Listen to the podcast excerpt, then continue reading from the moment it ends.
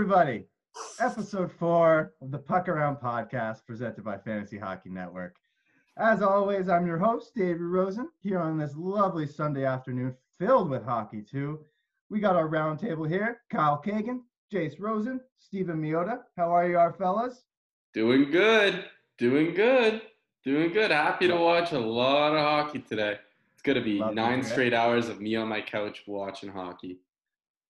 Every to week's hear getting it. better. Feels more normal. I dealt with a lot of headaches this week, but it felt good to be back.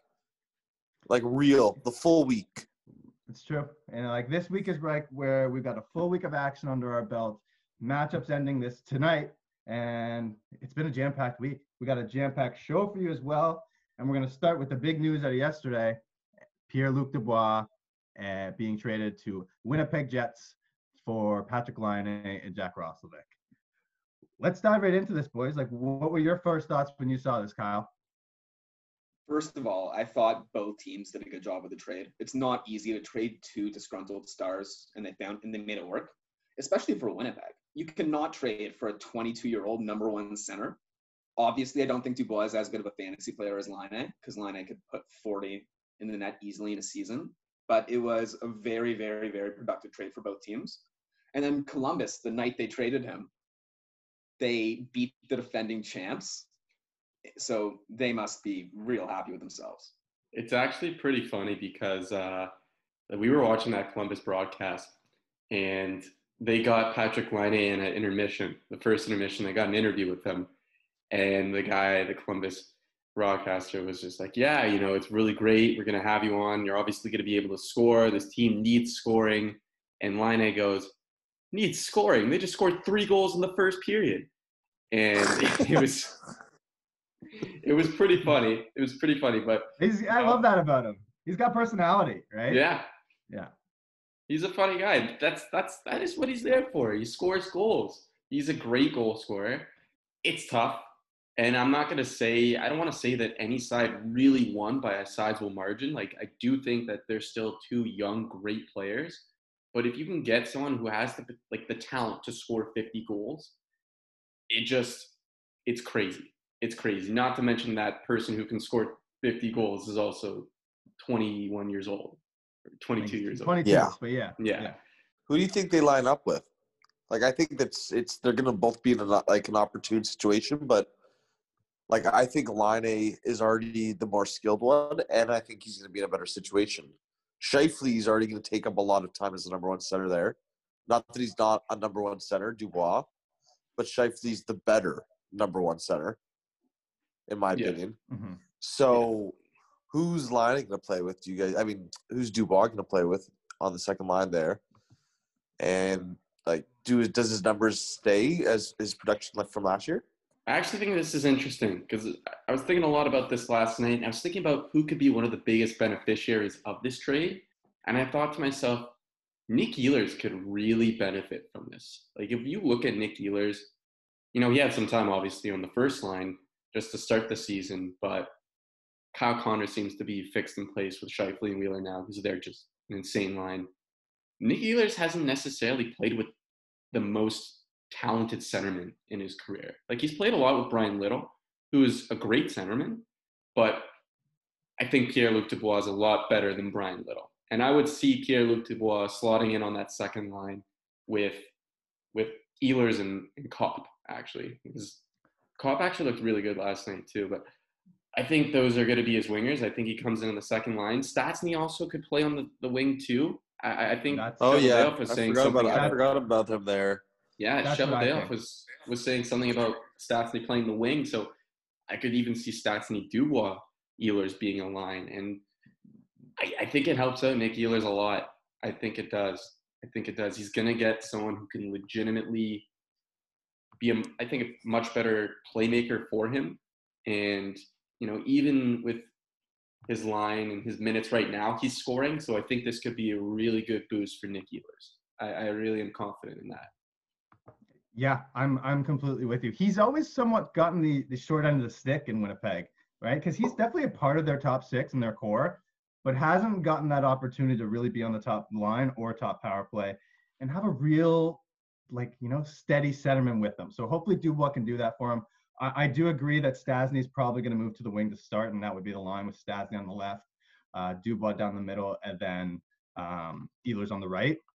Uh, but shifting focus to, to Columbus and maybe where Laine is going to slot in, my initial thought was maybe he'll line up with uh, Bjorkstrand, but Bjorkstrand's also going to be on the right side, right? So I don't necessarily see that on five on five happening. So where does he slid in? Right now we have Foligno with Domi and Atkinson.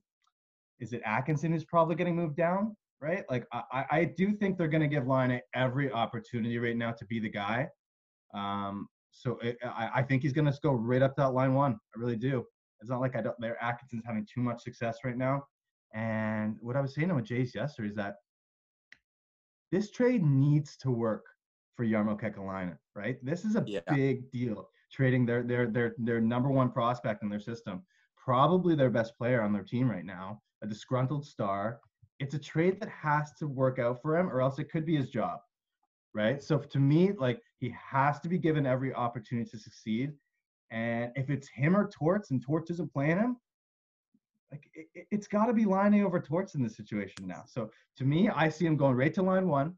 I see him right on that power play on the left half wall, you know, firing one timers. And, and do I think the production may be a bit down just because he's going to Columbus, a team that doesn't score as much? Maybe. But at the same time, like just watching him in that first game, he seemed, you know, determined this year. And maybe that was just to get out of Winnipeg. Who knows? But I, I see him having a big year. Like this guy can score he, goals, right? And that's the hardest thing to do in this league. You can you can tell me eh, your opinion any day of the week. My idea of, of what the hardest thing to do in this league is to put pucks in the back of the net. It has the biggest impact on the game, and he can do that, right? He can if he can give you 40 a year, right? Like you you just got a stud winger who's 22 years old, right? Like so so what do you guys think? Do you agree with me, or, or like where is he going? You know, one of the last few times he was the guy was 17 years old, World Junior Championship, and he was a stud there. He had he had Aho and Puljujarvi, but both him and Puljujarvi were 17 year old underagers at this tournament, and Aho was 18, not even no overager. So he comes to Winnipeg, and you've got Scheifele, Wheeler, a number of other big players. I don't know, like some players when they're the guy, it's thrust upon them, they actually do better. I think that's the situation from here. Like I, I think he's gonna excel, knowing that he's the guy. Not always, you know. It's not that it's been like he's been fighting for that with the other guys, but he's not gonna get the puck every single look on the on on that Winnipeg power play. Kyle Connor will put the puck in the net too.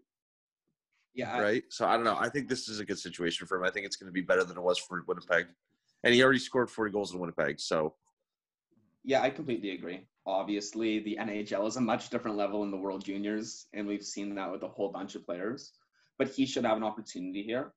Um, Aaron Portzline, who's actually the athletic senior reporter for the Blue Jackets, said he's most likely to slot in first line left winger with Max Domi, okay. and they're not sure who he's supposed to be with in terms of Atkinson hmm. or Bjorkstrand. But no matter what, that's a pretty solid line for him. Please be Bjorkstrand. Please be Bjorkstrand. that would be an electric line. Bjorkstrand's been great this year. So I am a big Bjorkstrand guy. Yeah, I'd be more than down to um, see a pretty offense heavy line in Columbus, which we haven't seen in a while. interesting point I kind of saw online. Um, like my initial reaction was I, I kind of didn't get it. Like like to me, I saw like Laine as someone it was an elite goal scorer in this league. And to me, like Dubois, like even though people are considering him that number one, you know, great elite centerman, like he's never taken that, the, that step to me, in my opinion, to really be. I don't think it's apples to apples. Yeah, I, I guess. So. I guess, but at the same time, what I saw online is that you had two disgruntled stars who wanted out, and the reality is you probably would not have been able to get any better deal for them, either in either side. So when I when I saw that, I, I kind of was like, you know what, you know, eh, they're right, right? So like Laine wanted out. Were you going to do better than a Dubois, a 22 year old centerman who can, you know, be anywhere in your lineup and be a dominant two way center? Probably not. You know, and then vice versa, right? Can eh, are we going to do better than Laine, a 22 year old winger who can put 40 goals in the net? Most likely not. Mm. So, eh, you know what? sorry, I didn't mean to cut you off there. When I meant when I said apples to apples, I meant I think Laine's on another level. Not that they're different players, which they are, but they're comparable enough that you can compare them. They're both young forwards that can be the guy. But I do agree with you. Laine's uh, another tier up, in my opinion. But you look at the numbers from the last two years; they're pretty good. They're pretty similar in terms of production. So I, I really think you guys are undervaluing the importance of an amazing two-way centerman. Mhm. Like obviously in fantasy focused, Laine is a better player. If I'm picking one player to start a team, I'm picking Dubois here. Look, you're- you, you- sure, you might not know, but I'd rather have a Deneau type player who can play both sides of the puck versus Laine, who is completely offensive reliant. And if he's off, he's off. You're getting nothing from him in that game. If Dubois is not Yeah. scoring, you know he's able to shut another line down. And you know he's able to carry the load for your team and make your other lines have a much easier time. So obviously, fantasy wise, Laine is better. I'm not 100% sure to say that Laine is a more valuable. back to fantasy is I'm thinking about which player from Columbus gets hurt the most from this, and I think that's Cam Atkinson. Because no, because I think well here's the thing, Cam Atkinson. If you look at their power play lineup right now, Cam Atkinson is slotted on the left side. He's supposed to be that left defenseman on the power play. Like he is taking that left side of the ice right now. Patrick Laine is going to say, "Oh, that's cute," and then put up his one timer nonstop from that one spot. Like Patrick Laine is going on that first power play. He is going to that left side. He's going to own that half board, and he's going to be taking so many one timers. Cam Atkinson's dropping. That's just the fact of the matter. Like, there's no way you can make I this trade and keep Cam Atkinson above Patrick Laine in this sense. You just can't. I don't. I don't agree with that because I have Cam Atkinson on my teams. I think he's going to hold the position because he scored 34 goals a couple years ago. But So, Patrick Laine uh, scored 44 goals that year. no, no, Laine's taking that top spot, right? yeah. Cam yeah. That's Atkinson's that's which isn't, fact which of the matter. isn't great. He hasn't had the greatest start to the year, Cam Atkinson. So Yeah. Maybe, maybe he gets moved to the net front though, right? Where maybe he True. could be a better setter off, right? He can be that Gallagher type in front of the net. Yeah, they have Foligno up on the top power play. Maybe they they adjust. You know, I, I just think that in terms of that spot that he once had on that power play, no more. That's lining. Yeah, let's, yeah, yeah. let's shift our focus here. Um, we've done a lot of the diverging here on uh, the PLD uh, Laine news, and we'll get more into it this week, I'm sure, too. There's still lots of fallout and implications um, that we've yet to see. Um, but let's shift our focus here into what's going on in Washington. Um, obviously, some really tough news for them this week. They're going to be out Samsonov, Alexander Ovechkin, Dmitry Orlov, and Evgeny Kuznetsov for at least the next four games, uh, possibly more. Uh, guys, what have you done to adjust your rosters? I know Steven, you have Kuznetsov. So what did you do in particular this week to, to kind of Uh, shift your focus? I got pretty lucky. Like I, you know, the moment I noticed that he wasn't going to be available, if I remember correctly, I snagged James Van Riemsdyk, who's had a point per game, two or three goals already, power play production, some shots. I mean, JVR is not going to replace 70, 80 point production from Kuznetsov, but he'll get you 55, 60 points over full season, 25 goals. So it's a pretty decent band aid with JVR there. Philadelphia's not playing fantastic either right now, but yeah, I kind of have to just make do because you know Washington's still playing. They're still Yeah. going. Like Yeah, they're they're they're not getting postponed. And what we were talking about yesterday is that you can't even put these guys in an IR or IR plus spot too. So it's a big disadvantage this week, right? Like so, they- they- actually, actually, Yeah. Kuznetsov is IR eligible. It's Oh, is he? it's So is it's the Ovechkin. ones that are postponed, like Nashville or Dallas Mhm. players that were not able to be moved. okay. So Kuznetsov, you know, the, the, the, the salt in the wound is here is that I'm not gonna have get to replace those games. There aren't gonna be, you know, at the last month before playoffs, a bunch of games I'm gonna get from Kuznetsov now, postponed games. That's the big mm-hmm. difference between these postponements and obviously like these incidents with like Washington and whatnot. Like Nashville or sorry, Dallas players and Carolina players, Florida players too, who have dealt with this, they will get those games back. They will. So you're gonna see postponed on your teams right now, but at we don't know when, but could be even during playoff time, which could be huge for you. You're gonna get those games back. Ovechkin, Samsonov, Orlov, Kuznetsov. You just lost four games of those guys. Yeah, No replacing. sucks. Let, let's talk about what you said there for a second though. Like those postponed games, so teams like Florida, Carolina, Nashville, like those games are going to get made up at some point. And like you were saying, if it's if it's during a leak later in the year where um, you're trying to get into the playoffs, or maybe it's in the, in a playoff week, that could be huge for certain players, right? If they have five games in a week, right, that schedule has to get adjusted somehow. And, and now those players are more valuable. So are, are you targeting guys like that? To me, the way I look at it is if a trade comes, it sweetens the deal if they're one of those teams. But there's no one on the wire that I'm picking up right now that I'm like is good enough that I'm worrying about those extra two weeks No, of games. no, Maybe at the end of the season, it'd have to be a trade, and it, it wouldn't be a game breaker for me at least because Mhm. yes, we keep talking about how we're going to postpone these games, but what if it happens again in two weeks to Nashville again, and then Mhm. and then one more time? What if there isn't enough time to postpone and replan these games, and it goes by winning percentage? You can't bank on the fact that they're going to postpone all of them because they only gave themselves a month. What if Yeah. there's too many to, to replace? I, I just don't know how you would do it by winning percentage again, like last year, though. That's the same. Like they all have to play the same amount of games to me this year, right? But they And didn't last year, did they? Not everybody. They didn't, but they expanded playoffs to make it to, like everyone in the bubble, right? Like things were That's different. They had a qualifier. That's true. It'll. It's a weird year. It's- It's, a weird, is. weird. And you're not wrong. It's going to happen. You're not. You're not wrong. It's going to happen again. Um, but it's already happened to a team like Florida twice, right? And it wasn't even them who had the COVID issues. So to me, like guys like Ekblad, like Barkov, Huberdeau, like I think they're going to have great value later on in the year, especially if they're playing four or five games every week. hmm I mean, but like Steven's also right. It could also turn into something where they keep on postponing. Like, there's only so many games you can postpone, and it's tough to avoid all this stuff. It really, really, really is tough to avoid all this stuff. So, it's definitely a crazy year. I, would probably proceed with caution there. I think those guys are more valuable because of the fact they could have down like more games down the line. But again, you know, evaluate your team strengths, evaluate your team's depth, and just keep an eye on everything. Really, all you can do. One one final thing I want to say here just before we shift our focus. Um, I got asked this week online if points were going to be retroactive. Um, and and just like just so if anyone knows, they're they're not going to be point retroactive. The points you get are going to be for the week that you're playing in. So any postponed games uh, that are played in the future are going to count for that current week at hand. That's good to know. Um, yes.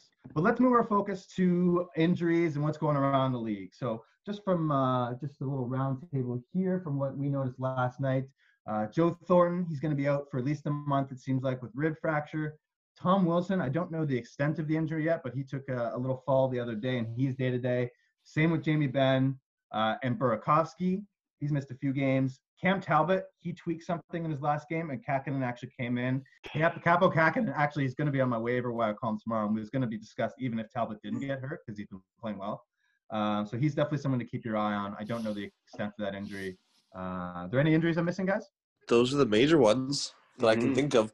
Those are the ones that just just for the listeners, right? Like these aren't the biggest names around the league. But someone like Burakovsky, who's playing on the top line with MacKinnon, someone like Thornton, who's playing on the top line with Matthews and Marner, whoever's going to go there, if it's a Hyman, for instance, that's a great plug and play when you need a player, Mhm. right? Yeah. Those openings in a roster allow for that. No, I think those are pretty much all the big ones. Um, and we'll keep you posted online on Twitter, on Instagram, if there are any that keep popping up. Um, but there are some quick hits that we want to get to, just some brief news, some things we've noticed around the league this week that might uh, have some long-term implications. Uh, Kyle, what, you, what were you thinking there? Um, there was one quick quick note about Winnipeg. Morrissey has appeared to take over the number one power play spot from uh, my man crush Neal Pionk. He uh, I and I don't think Pionk's getting it back anytime soon because the prevailing theory online is that Morrissey is better at passing to Connor because he's a lefty, and Pionk's better at passing to Line because Pionk's a righty. But without Line in the lineup, it looks like Morrissey might hold that down a bit more uh, Tony DeAngelo is finally back in the lineup, and he's still not power play one. He did get some time in overtime, and he actually was a third shootout shooter for the Rangers in a game. But it looks like it might take him some time to get the job back in New York. How random do you find that that he actually put him out there as the third shooter? I know it was nuts. like, like, like, I'm not going to use you at all during the game, pretty much. No power play, but you know what? Big time moments. You're a big time player. Get out there for the, for the third shot in the shootout. Yeah, Tony had to log off his burner account and grab his stick to go shoot. that is fantastic. But seriously, like, what if you have Tony D on your roster right now? What do you do? Y- you hold him. Guess what place he came in defenseman points last year in the league? Wasn't Um, something high? It was something high. It was like He was the fourth leading scorer that like defenseman scorer. That ceiling is so high that you, you need a hold. His trade value is so low and his ceiling is so high. You got to hold and hope for the best at this point. It hurts. It sucks to have a third pair D man who's on with Jack Johnson, who's going to be a fat minus. But you, you kind of just have to hold on to him. Do you guys agree? I do agree. You either have you have to hold for the next little bit for sure, and as soon as he has one game where he puts up some sort of points, a goal, assist, two points, whatever it is, you look to trade him. I'm not sure if you're ever going to get full value for him, but if you can get something decent back, you got to trade him because it's Yeah, not yeah. going to be a good situation this year. he scares me. I don't know what it is. I don't know if I don't know the name well enough. If he, I don't know something about that player. I don't trust. Adam the Fox is amazing. He's better. He's a So it better makes player. it makes it easy to keep him on the top power play. You're not going to deal with that headache. Like if I'm Tony Dan, like if I'm a, an owner of Tony DeAngelo in the league, I'm looking for someone else who's not happy with. Hmm. I I don't want to bring up the name because I'm bringing them up later. but yeah, no, you, you're looking for buy low candidates with him for sure. Exactly, But it- exactly. But you kind of need to for. Buy low find like the time for him where he actually has some value, and there's just nothing right now. And Mhm. and and to me, like like you put so much investment in his draft capital that you don't really want to cut him yet, right? But a few more weeks, and if he's still doing nothing, it is gonna get to that point. I think. Yeah. Yeah. Like he So- definitely has that talent, and uh, it's funny because one of the one of my leagues, one of the guys was saying to me, "Hey, you want Tony DeAngelo?" I said, "If I'm trading for Tony DeAngelo, you're going to get terrible value. I'm not going to give you anybody great." And I think that's pretty much the the point here is you do have to hold. You can't make any rash decisions. Try and move them out right now, especially on the investment. It's going to be a very, very, very poor return. Okay, so let's uh, let's shift gears here, and I want to go into some studs and duds talk because everyone loves to do that. Uh, I know there's some guys on my fantasy team who have just been killing it to start the year, and I'll give them as much credit as I can. So let's uh, let's go around the roundtable here, and we'll we'll do we'll do some studs first. So Jace, who's someone uh, around the league who's just been great to start the year, and you want to give him a little little shout out here on the podcast? I want to give a shout out to Jakob Chychrun from the Arizona Coyotes. This is a guy I drafted in my the 18th round of my draft, and it varied. I took him in a couple different teams, but it's around that or 17th and 19th round pick, and he's been starting really well. He's got five points in his first six games. He's got 12 shots. He gets blocks. He gets hits. He's a good category guy, and if he puts up the points, on that Arizona defense where OEL's hurt right now, so he might be trusted a little bit more. He's got a booming shot. It- It's I think they're starting to trust him a lot more, and I think he's definitely grown over his time there, and he's becoming a really good defenseman and someone that I think they can look up to for the future. Someone that can really take over that number one role for them moving forward. So Jakob Chychrun, he's my stud, especially where he was drafted in a lot of leagues. He's putting up some great value right now. I'm with you. With OEL out, he's in a really good spot. I mentioned on my waiver column. He's the number one defenseman I'd be going after if he's available in your league right now. Uh, but Kyle, let me let's speak with you. Give me a stud. Okay, you boys know me. I love my two-way centerman. So my my stud is Nick Suzuki. He started out. He started off the year with a six-game road point streak, second player in NHL history to do that. He is playing unbelievably, and I am very excited to have him as an 11th round pick in a keeper league. Well, what do you guys think about Suzuki? I love Nick Suzuki. I don't know if you saw the the replay they showed last night on Hockey Night. Um, they were showing the difference between him and Pettersson and what like how they're playing right now. They were they were matched up together last night, and Nick Suzuki was just relentless on the puck. He looked like the Energizer Bunny. You could not knock him off the puck. He was all over the place. He he actually destroyed Pettersson on a hit too. He went right through him. And then you saw Pettersson. He looked very timid. He looked very. He was moving slowly, and you just saw the difference in their game right now. And to me, that's it. Like the Suzuki, he's playing with confidence. The hands are unbelievable. The power play is clicking, and I'm I, am i am big on Suzuki. Love him as a stud. Um, Kyle, or Steven, what do you think? Yeah, I, I want to say I like Suzuki number number one. I want to get my, my point in there because you think about it, Suzuki's the top center on the top team in the league right now. Right? Uh, taking a step mm-hmm. away back from fantasy for a moment, but anyways, my stud my man Kevin Hayes. Thirteenth round, I got him. Second last draft, uh, second last pick for me in the in one of my leagues, one of my important leagues, and he's what two points over a point per game right now. Eight points, six games. He's been off to a great start. He's being leaned on. There's no Couturier right now. Mm-hmm. Two weeks. You know, Philly's been leaning on that line heavily, and Kevin Hayes is the one player I don't know what it is. I find Philly players streaky. Giroux streaky. Konecny streaky. Hayes hasn't been streaky. He's been putting up production every single game. So he's been fantastic. He has been very steady um, and definitely something like somewhat unexpected, right? He's always been closer to that 55, you know, 60 point guy. I'd say they signed him to a big contract a couple years ago, and you never really saw that that big point per game production from him. But maybe this is the year. He's getting the opportunity. So definitely been a stud to start the gate out of the gate for sure. I want to get my stud too. Uh, Tomas Hertl. I, I, gave him some love before the year, and he's it's clearly showing off. He must have read what I wrote about him, right? Six points through his first five games, um, and looking like a le- legitimate bounce back handed. I, I love to see it personally. Three goals, three assists on a good, decent power play. I also feel like those San Jose games are going to be a bit more high scoring, and he's going to have some opportunities. Um, but I, am just happy to see him having a good start out of the gate too. Jace, give me a dud. So my dud is Evgeny Malkin. He's somebody I took likely in the second round of my draft. I have him on a couple teams, but it was either the second or third round. And for someone you draft that high, you just expect a lot more. He's just got two points in his first five games, 11 shots. He's shooting the puck a lot less. I'd say if there's any flip side, is that he has looked better over the last two games, but still, you expect a lot better point generation from that pick, from that round. And mm-hmm. for for someone who's really, I'd say like he's the complementary piece on that team, which is insane because he's still a great player, but he is realistically kind of the Luigi to Sidney Crosby's Mario. So Crosby's putting up points right now. You would expect the same from Gino. You really would. And it's a little upsetting. I'm not getting that, but you know, still fingers crossed. I still believe he can put up those points, but you expect more. You just expect more. For sure, for sure. And where he was going in drafts, it was either you know second or third round. Um, he definitely had a really slow start those first few games. It's been better the past two, like you're saying, but just watching them. They look. They don't. He doesn't have it like he's had in years past yet. So so so let's see what happens the next little bit, and and, hopefully he can start to pick it up.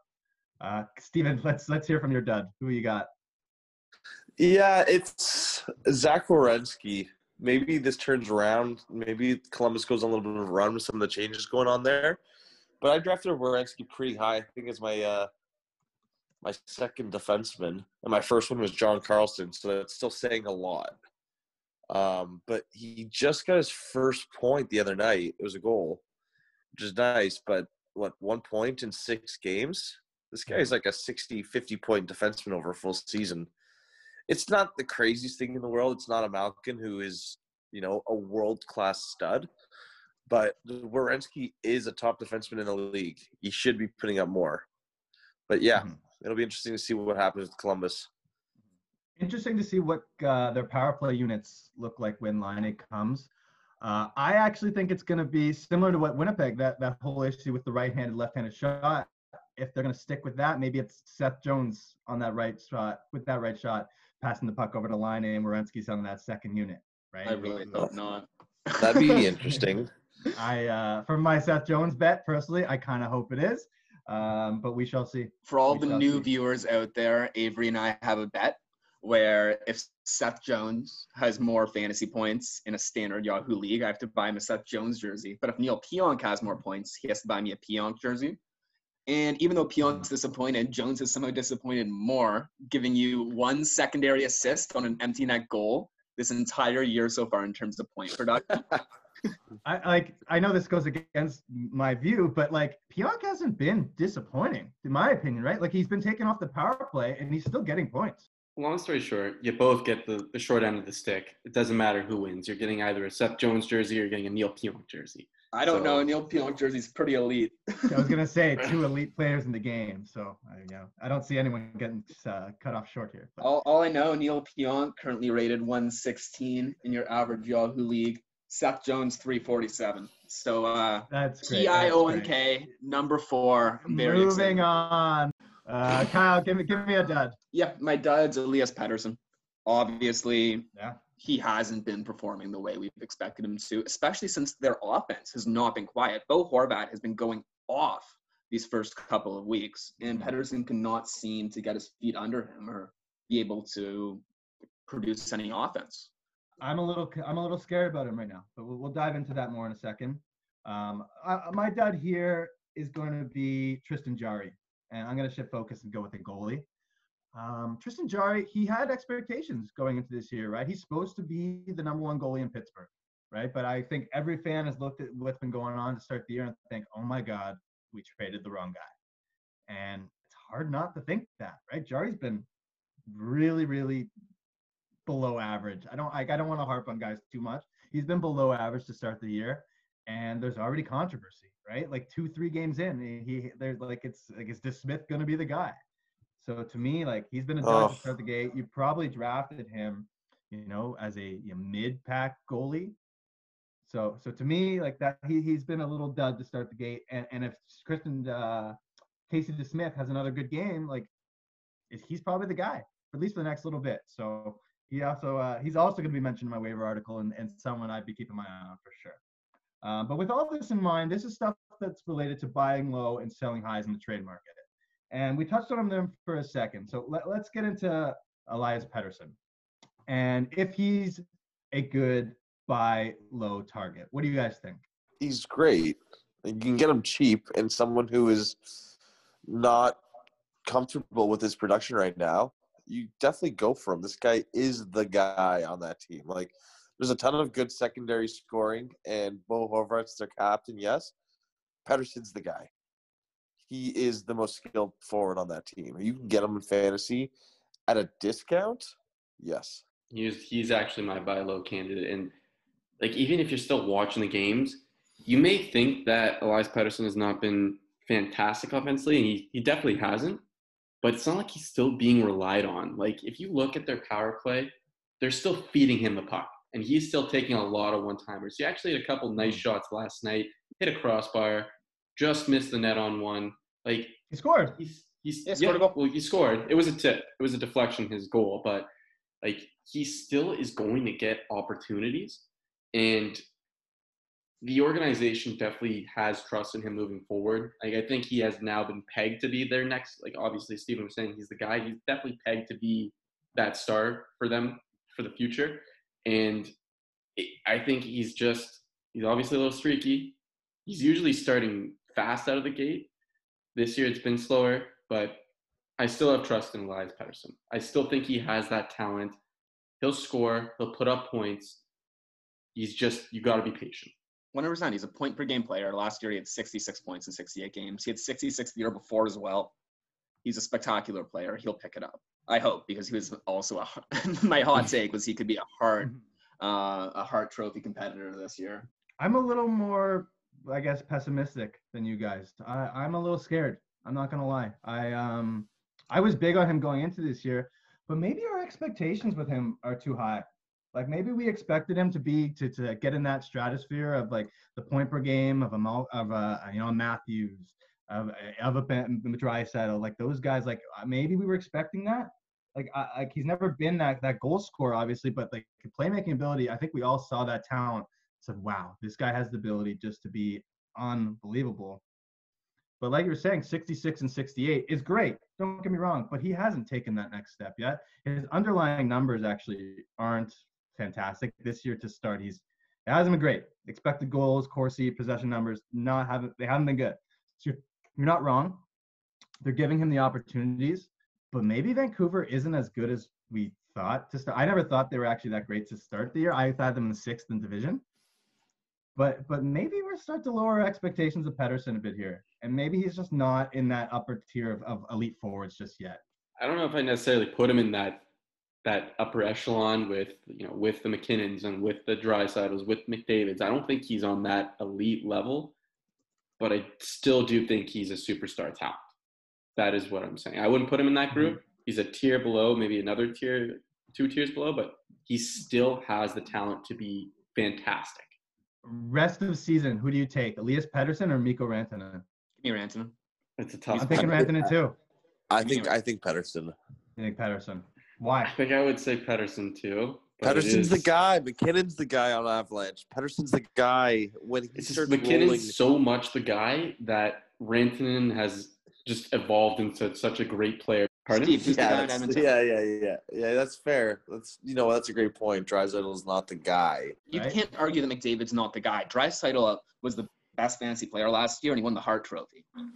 Like being the guy doesn't necessarily translate to being the best fantasy player, which MacKinnon is for the record. But Yeah. it, it can also translate to the people who can be the guy on another, another team around you being spectacular and opening them up for a whole bunch of opportunities. And I think that's a great point. I think that's a great point. Obviously, Renton is not the guy, but he's still a great player playing in a great situation. He's a volume shooter, and that's why I think I'm taking him over him right now. Like, like his situation isn't going to change. Yeah. Right? He's already got four goals through five games. He could You be a top goal scorer this year. I do love Renton. Uh, you, you, you love your shooters. You love them. I do. Uh, I love my shooters. Look, it's four goals on 20 shots. He's probably not shooting 20% for the entire year, but he's putting up a ton of shots. And that really, really helps when you if you ask yourself, is this sustainable? And I really think it is semi-sustainable. And and just to point this out before we move on, like Rantanen's down year last year was still 41 points in 42 games. So An injury, Um, yeah. Yeah. So so maybe that's something to take into account too. I know we, we're getting a little off topic and it was more of a rest of the season prediction. Um, but but that's it's something that I, I keep an eye on and, and we'll see what happens with Elias Pettersson going forward. Um, but uh, Steven, let's let's tackle another uh, buy low right now. Who are you thinking? Uh, I'm gonna go with Rasmus Dahlin. He has not produced the way I thought. Like I, I thought he was gonna explode out of the gate this year with, you know, on a power play with Taylor Hall, Jack Eichel, one year, you know, older, one more wiser. You know, his numbers last year were pretty good. They were really good for a second year defensive player. Someone that you would think was going to take a step forward because you saw when he was being scouted and then drafted. This guy has groundbreaking offensive talent. And then you got Jack Eichel and Taylor Hall now. I don't think that all being said, that talent we were just talking about, that hasn't gone anywhere. So buy low. Yeah, That's I'm my with pick. you. Uh, underlying numbers are actually really strong. I do think that power play will pick it up and he'll start to chip in there. The only thing that somewhat scares me with him is that he doesn't really contribute in other categories. Like he's got actually a decent amount of shots. Okay, he's got 13 through five games, which isn't terrible. Um, two blocks only, but like he he's point reliant, right? If you're not getting points from him, um, he's not giving you really much else. So to me, Yeah. like, that's something to keep an eye on. I do think he'll keep he'll, he'll bounce back. Like you said, 40 points last year, um, 59 games. He's still really young, right? He's 20 years old. So uh, look for him to start to pick it up too. I, I'm not as worried about him as I would be Elias Pettersson. okay, Kyle. Moving on here. Give me a give me a uh, buy low candidate. My buy low candidate's uh, Pierre Luc Dubois. I know we've talked about him a lot, so I'll keep this brief. But a lot of owners are already annoyed by not getting much production out of him for the first two weeks of the season.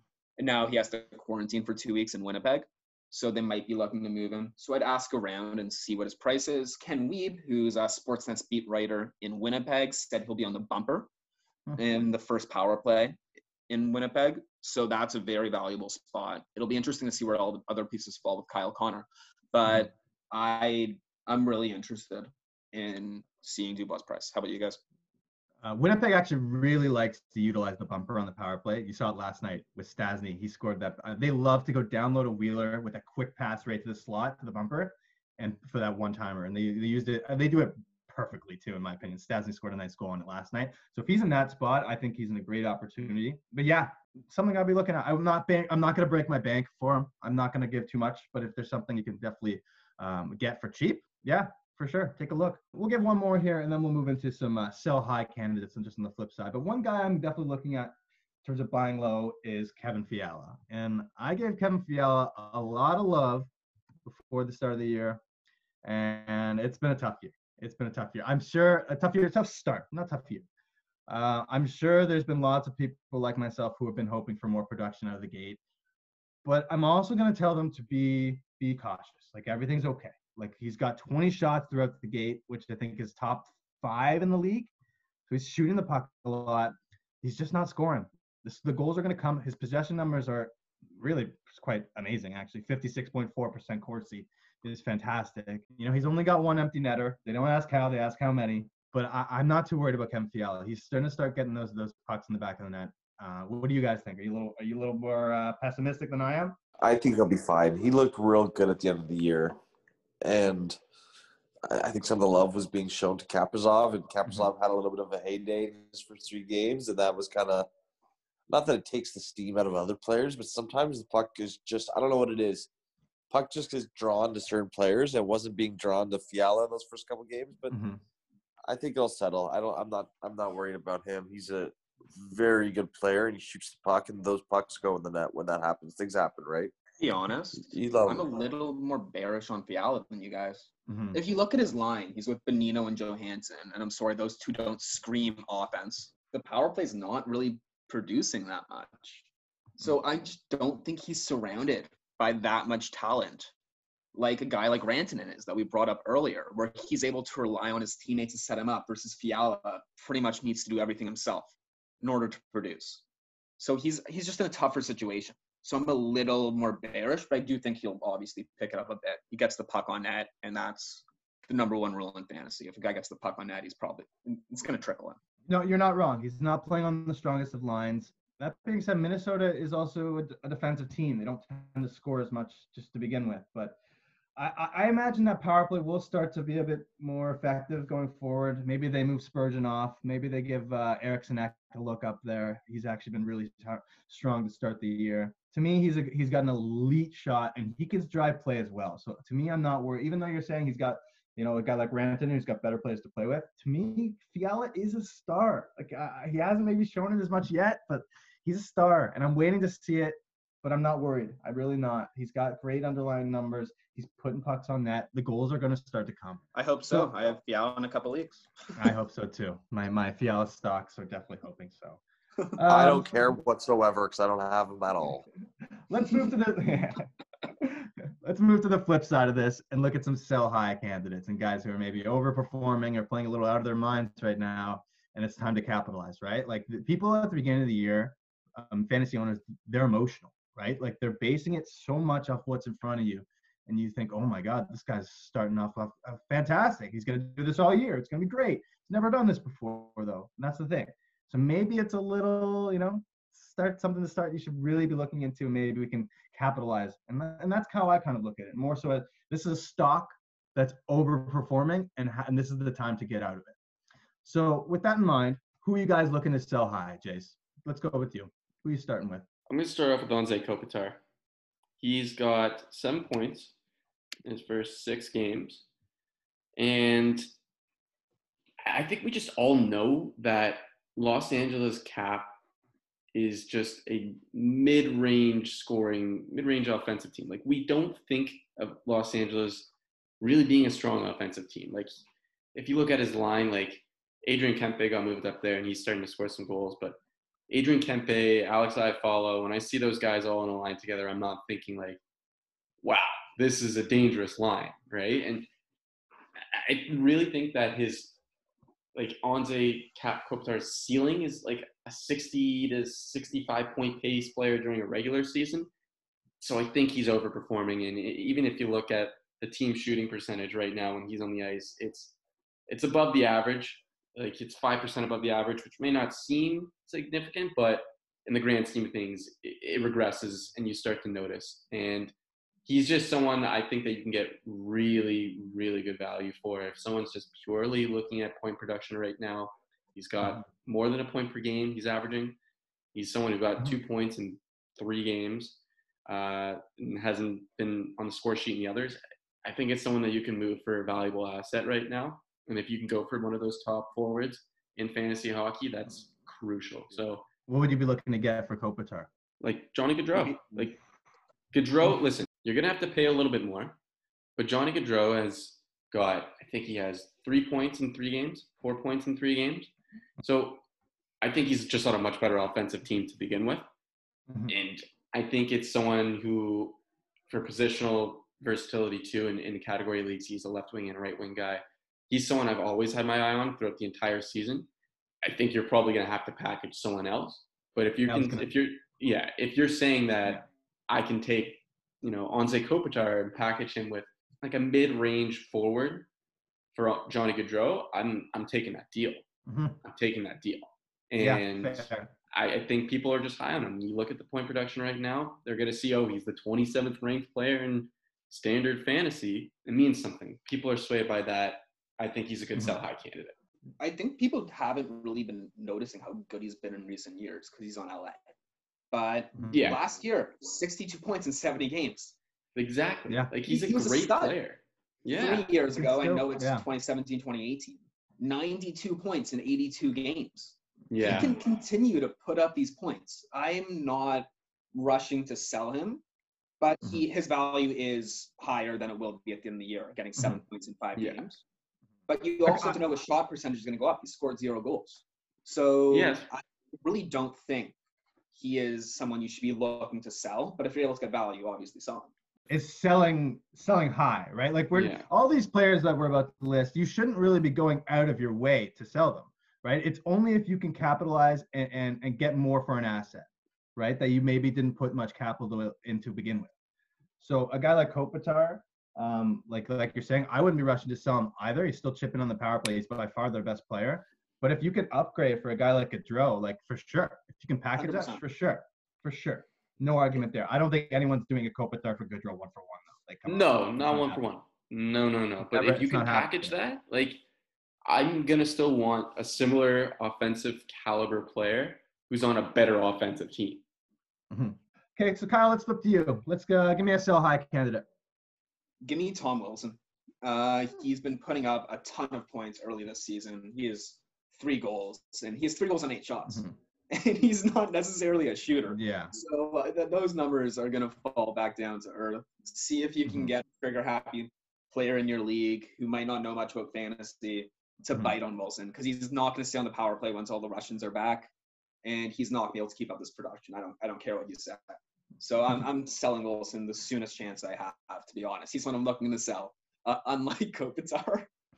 no, I, I think that's a really good point, especially in banger leagues where hey, he's got that reputation where he can actually provide you with pims and hits too. I feel like someone would really overvalue him there. Steven, let me uh, give me a buy, give me a buy sell high candidate here. Uh, you know what? And I, I know I brought him up earlier, but it's too much of a perfect fit. Kevin Hayes.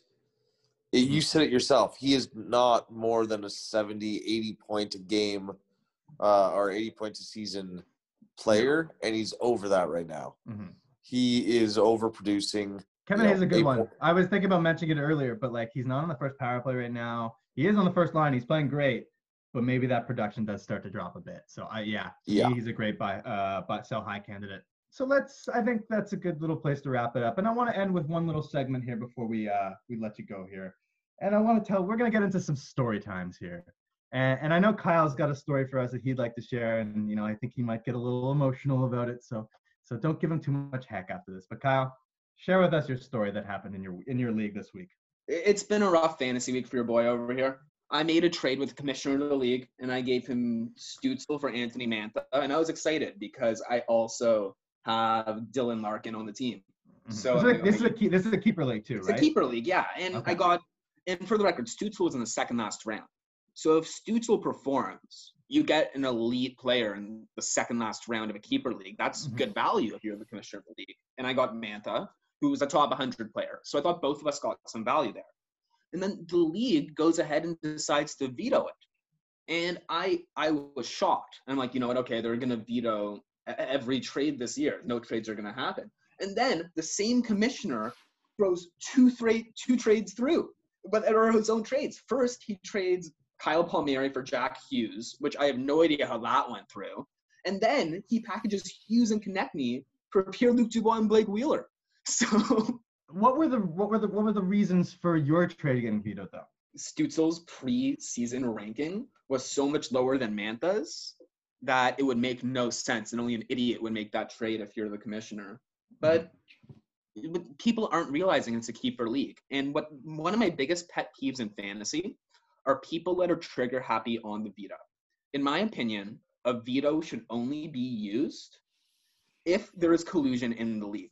Not if you think yeah. your chance of winning is worse because of a trade. Because no matter what, your chance of winning is always going to be worse because of a trade. Someone always wins. And if two people have a contract, let's say we're negotiating at a farmer's market and I buy something for $20 and you're like, wait, mm-hmm. I would have paid you 25 for it. It doesn't matter.